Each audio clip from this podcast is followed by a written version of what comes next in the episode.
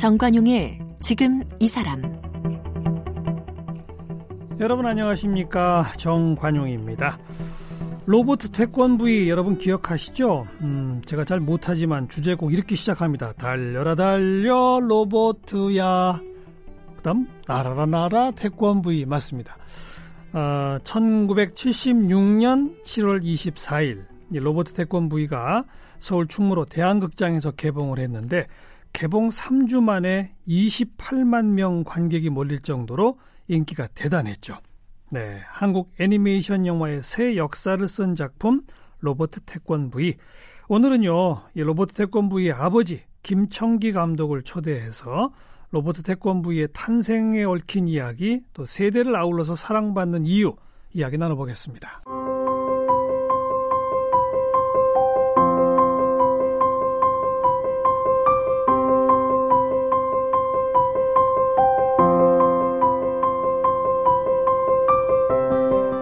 김창기 감독은 한국전쟁 이후 미팔군 부대에서 나오는 만화책을 따라 그리다가 19살 때 무적의 오프린이라는 단행본을 내며 만화가로 활동을 시작했습니다.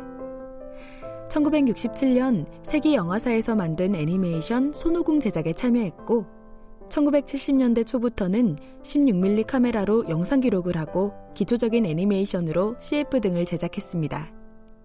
그리고 1976년 큰 인기를 모았던 극장 애니메이션 로보트 태권브이 감독으로 데뷔했습니다.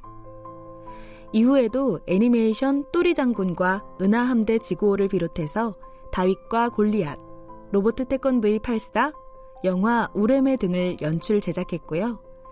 로보트 태권브이를 20화에 등장시킨 엉뚱 산수화 전시회를 열기도 했습니다. 청강문화산업대 컴퓨터게임과 겸임 교수와 문화 콘텐츠 엠베서더 대표, 서울국제만화 애니메이션 페스티벌 운영위원을 역임했고요. 제8회 서울국제만화 애니메이션 페스티벌 공로상을 수상했습니다. 2018년에는 김청기 기념관인 동심을 개관했습니다.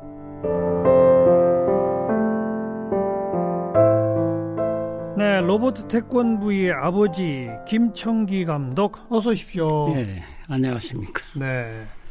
로버트 태권브이가 76년이니까 우리 나이로 44살이에요. 예, 그렇게 됐네요. 아들이 44살. 프로의 나이 훨씬 넘어가지고. 그러니까요. 실감이 잘 안 나요. 그렇게 벌써 세월이 흘렀나 해서. 그 영화 음. 처음 대한극장 개봉했던 날 어디 계셨어요? 그때 저희 그 육교가 있었어요. 대한극장 앞에. 그 진양상가하고 이렇게 연결돼. 거기 뭐 아침 일찍 그 어린아이들 데리고 부모들이 그 장사진을 치는데 네. 좀 두렵더라고요. 두려워요? 네, 혹시 사고가 나지 않을까. 그때 이제 교통순경 또 기마 그 교통순경들도 동원이 되고 네. 해서 하여간 그 줄이 하여튼 육교 건너서 또 뒤로 저 코리아 하우스 한국의 집 그쪽까지 이렇게 길이 뭐 줄이 섰고 예. 그 좀 덥습니까? 이제 방학이니까 여름 방학이니까. 그렇죠. 그참 그런 모습을 보고 어, 안쓰럽기도 하고 기분은 마냥 좋았죠. 아, 3주 만에 28만 명? 예. 그러니까 그 어, 하루 5회 그 대항쟁이 하여튼 동양에서 그때 제일 큰 극장을 이렇게 그랬죠. 알려졌는데 어. 3천 몇 석인가? 가득가득 찼군요. 예, 가득가득 차가지고 다 수용을 못해서 종로 상가 그 세기극장이라고 네. 그때 있었죠. 거기에 이제 800 몇 석인데 버스 대절해 가지고 넘치는 관객들은 그리 또 실어 나르는. 아.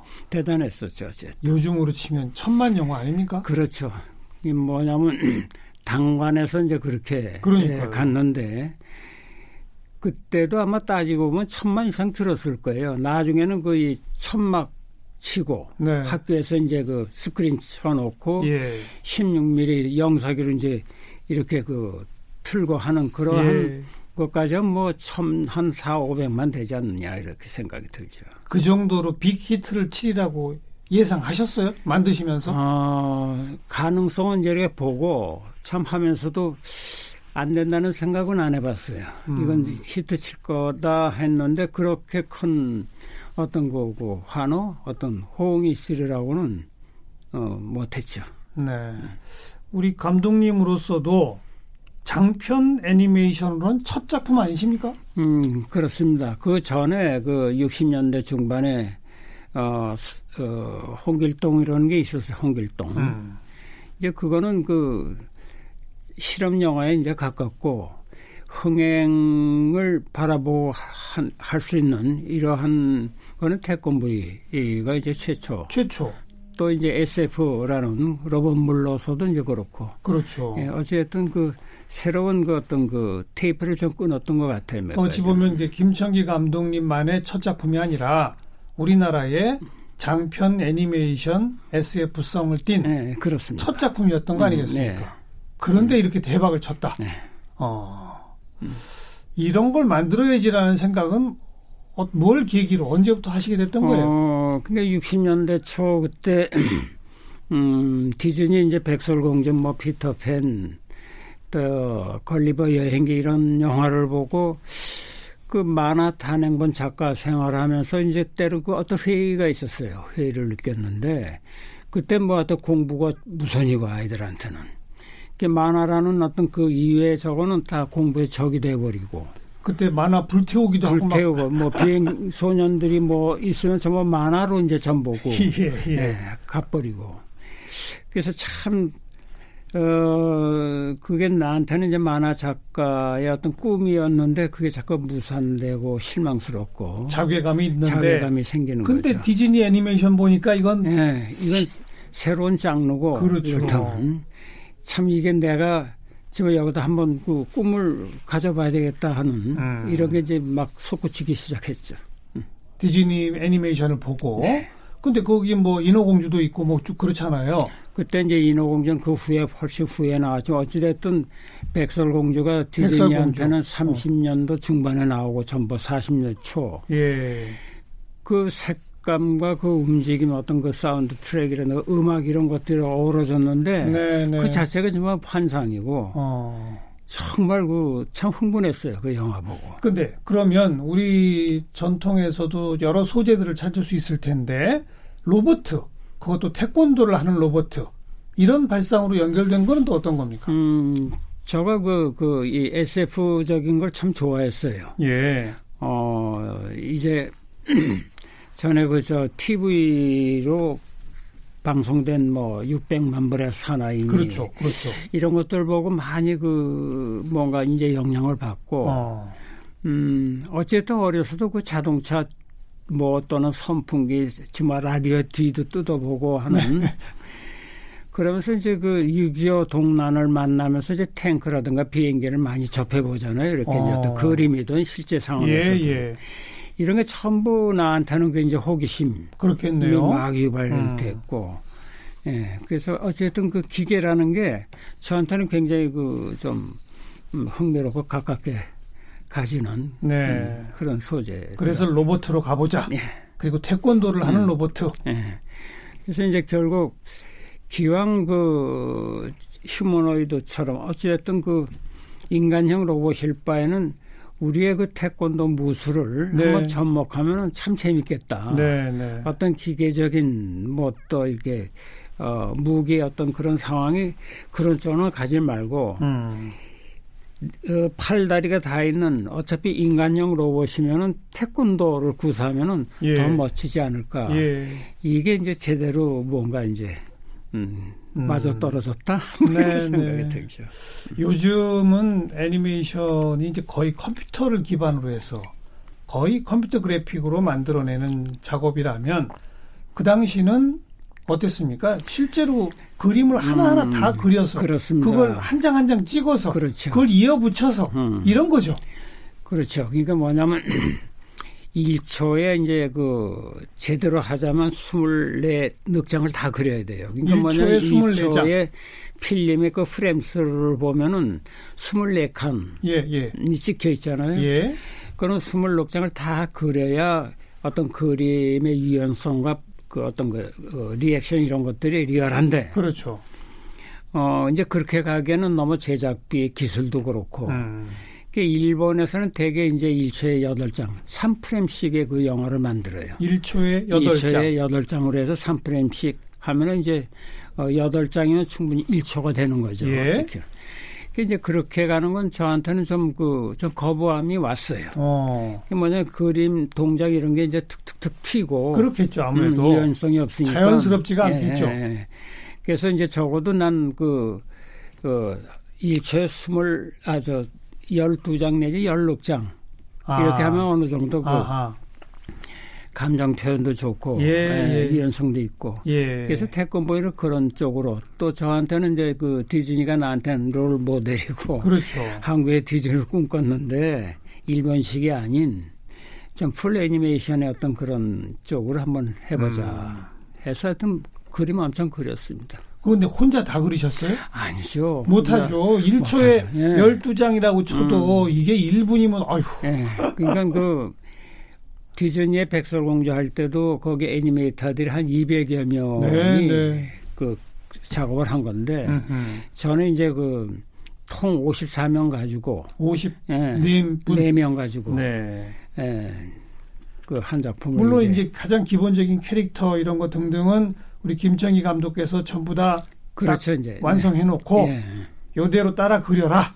배경은 너희들이 좀 그려라. 그렇죠. 배경은 이제 또 따로 그 전문적으로 그리는 음. 팀들을 이제 양성되고 또 이제 어, 스카우트 하는. 예.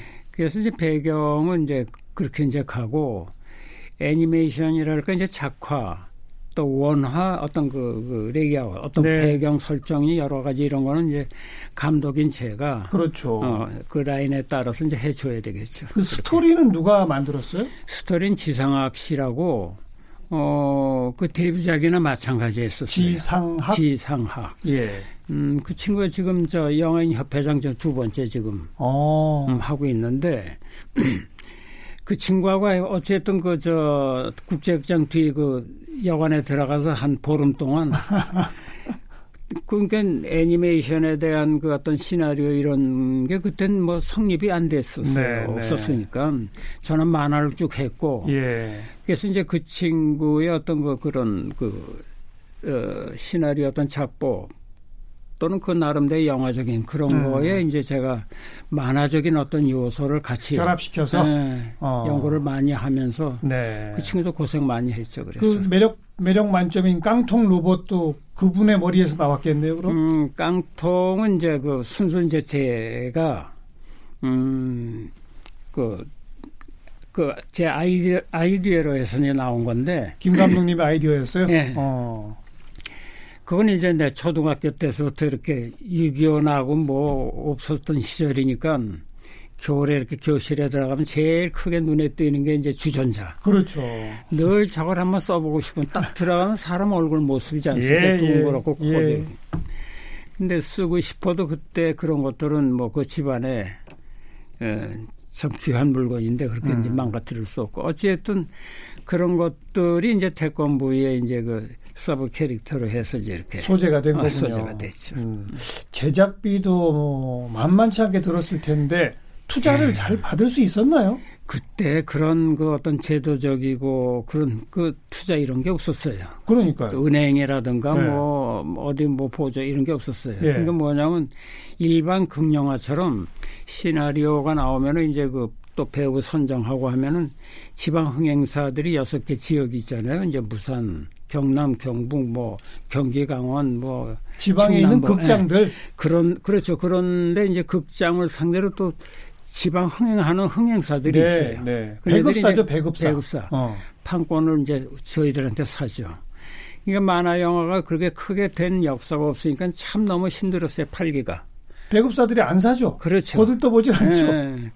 그러니까 그, 어, 참 고통도 많이 받았지만 그러니까 뭐 처갓집이고 친구들, 집사람 친구들, 내 형님 뭐 하여튼 그런 돈 끌어모아 가지고 또 그때 내가 이제 CF 열심히 했었어요. 광고 아. 영화 뭐 스토리보드도 그려주고 그 수입이 그래도 그 태권부의 하나의 그 이제 그 어, 뭐냐 제작비에 큰 예. 보탬이 됐죠. 그렇군요. 음. 만약에 관객 동원에 실패했으면 온 가족이 다 음. 파산하실 뻔했습니다. 그렇습니다. 그뭐 한두 사람이 아니고 여기저기 그냥 돈 끌어다 쓴 데가 많아서 말이죠. 네. 맨 처음 제가 시작할 때 엉성하게 부른 그 주제곡 그건 누가 작곡한 겁니까?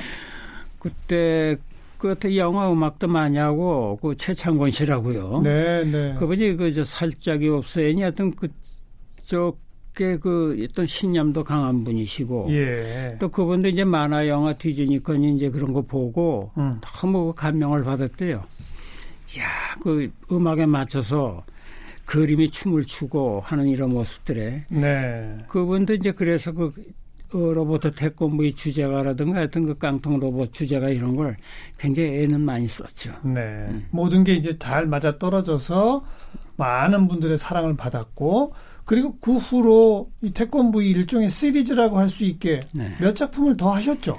네, 계속 뭐 한 1, 2, 3편까지 계속 하고 어. 거기다 조금 뛰었죠. 또리 장군 한번 만들고 또 팔사 태권부의 뭐등 이렇게 네. 계속 갔었죠. 네. 한 여섯 편 나왔나 그렇게 되면. 총 여섯 편. 음. 그리고 한동안 좀 뜸했다가 외환 위기 이후에 다시 또 등장하지 않았나요? 음, 그러니까 이제 그 태권부 이후로 또리장군 시리즈가 한 3탄까지 나왔다가 네.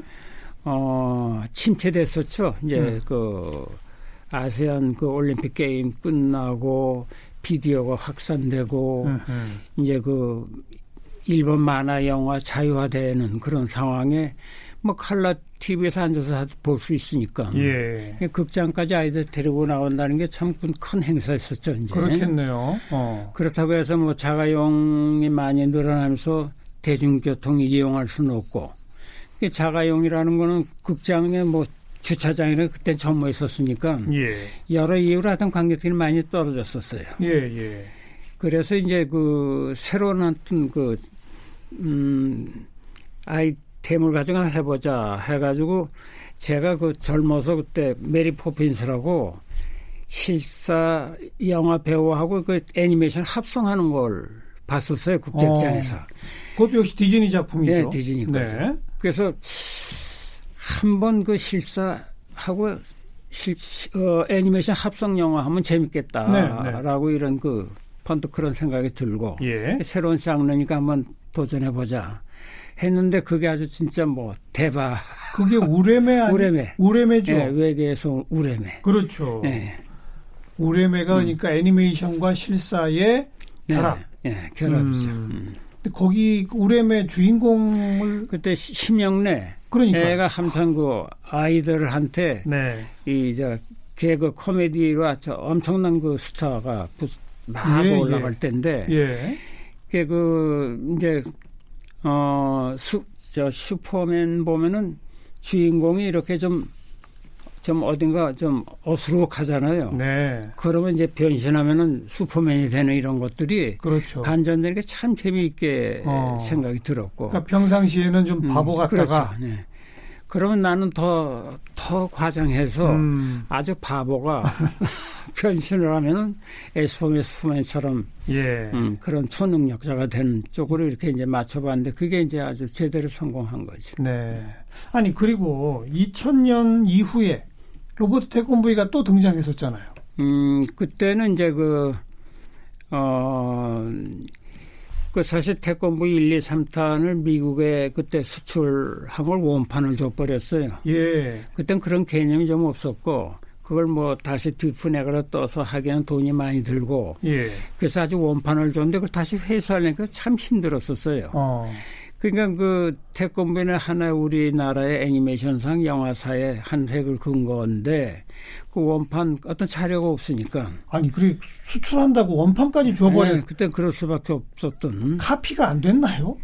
글쎄 그 뒷분해가라고 있어요. 그걸 떠서 이렇게 하면 되는데 예. 돈이 많이 드니까 아. 또이 원판에 대한 게그뭐 일반 영화도 그렇고 그땐 뭐 한 번 이렇게 지나가면은 다시 개념이 없었군요. 네, 그런 개념이 희박했었죠. 어. 결국 그 원판을 못 찾고 그러니까 이제 그 영화진흥공사 영화사적인 의미에서 이건 뭔가 좀 찾든지 복원을 해야 되겠다라는 예, 예. 그래서 그때 매독 그러니까 신매독 들여가지고 컴퓨터가 이제 보편화됐었을 예, 때 예. 극장에서 틀었던 옛날 필름을 어서 발견해가지고 음.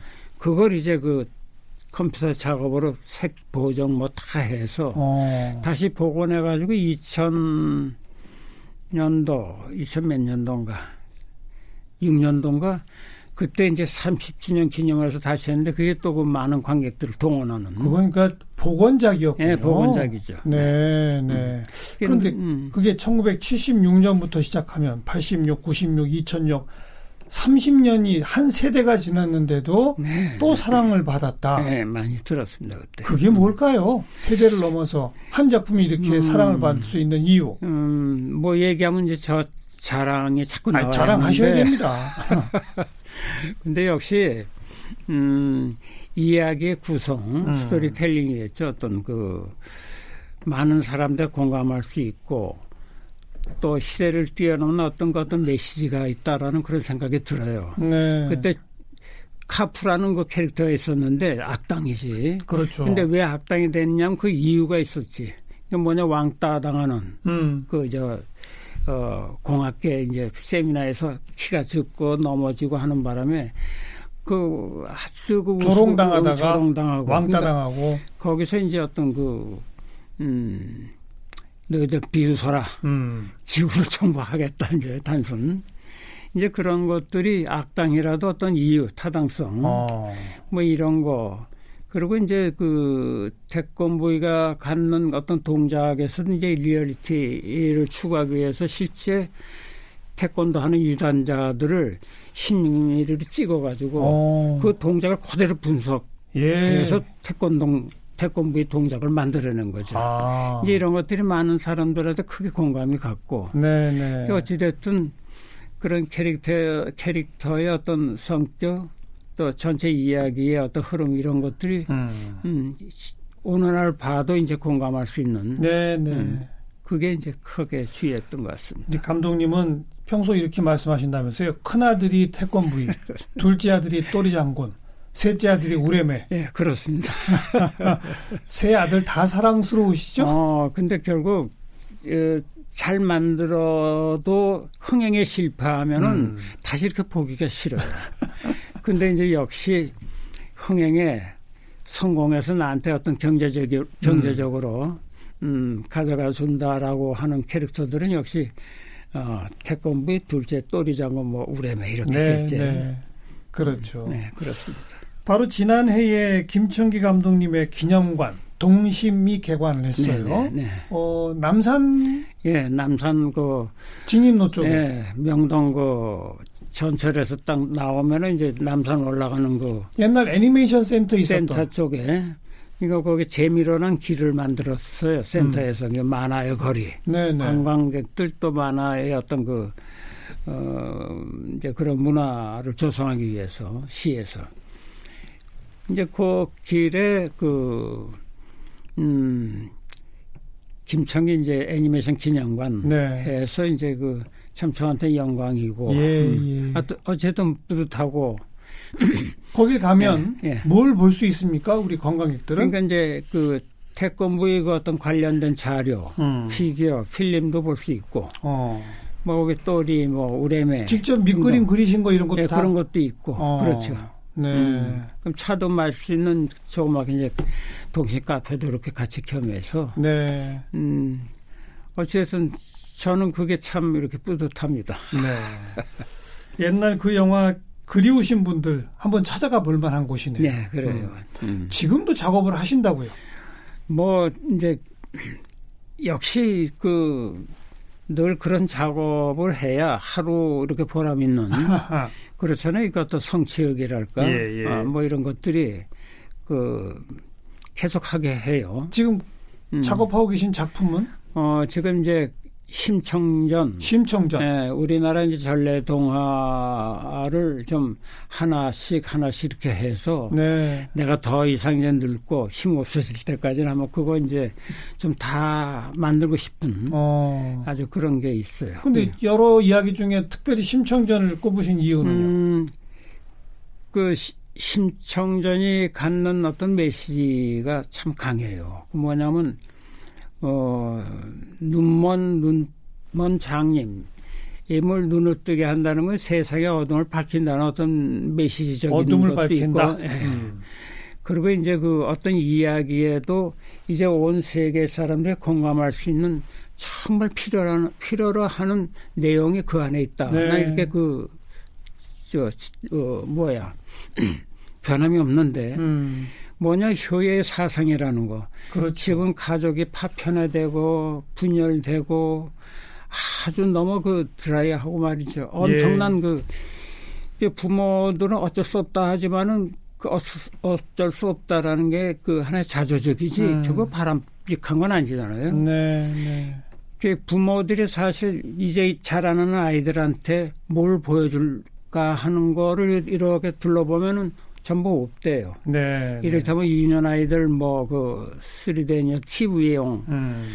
그렇죠 조금 머리 큰 아이들 일본 그 애니메이션 영화 보고 또 한국 시장을 장악하는 또 디즈니의 물론 작품 좋지만 어쨌든 예. 그런 걸 다 장악을 하고 예, 예. 이제 그런 측면에서 그 심청전은 어떤 주는 메시지 진짜 그 어떤 그 순수하게 그 가족 영화로서 알겠습니다. 어, 뭔가 음. 이렇게 예, 충분히 가져갈 수 있는 한국적이면서도 소재다. 또 세계적일 그렇습니다. 수 있는. 예. 네, 네. 그래서 그 한류 뭐 케이팝 여러 가지가 오는데 음.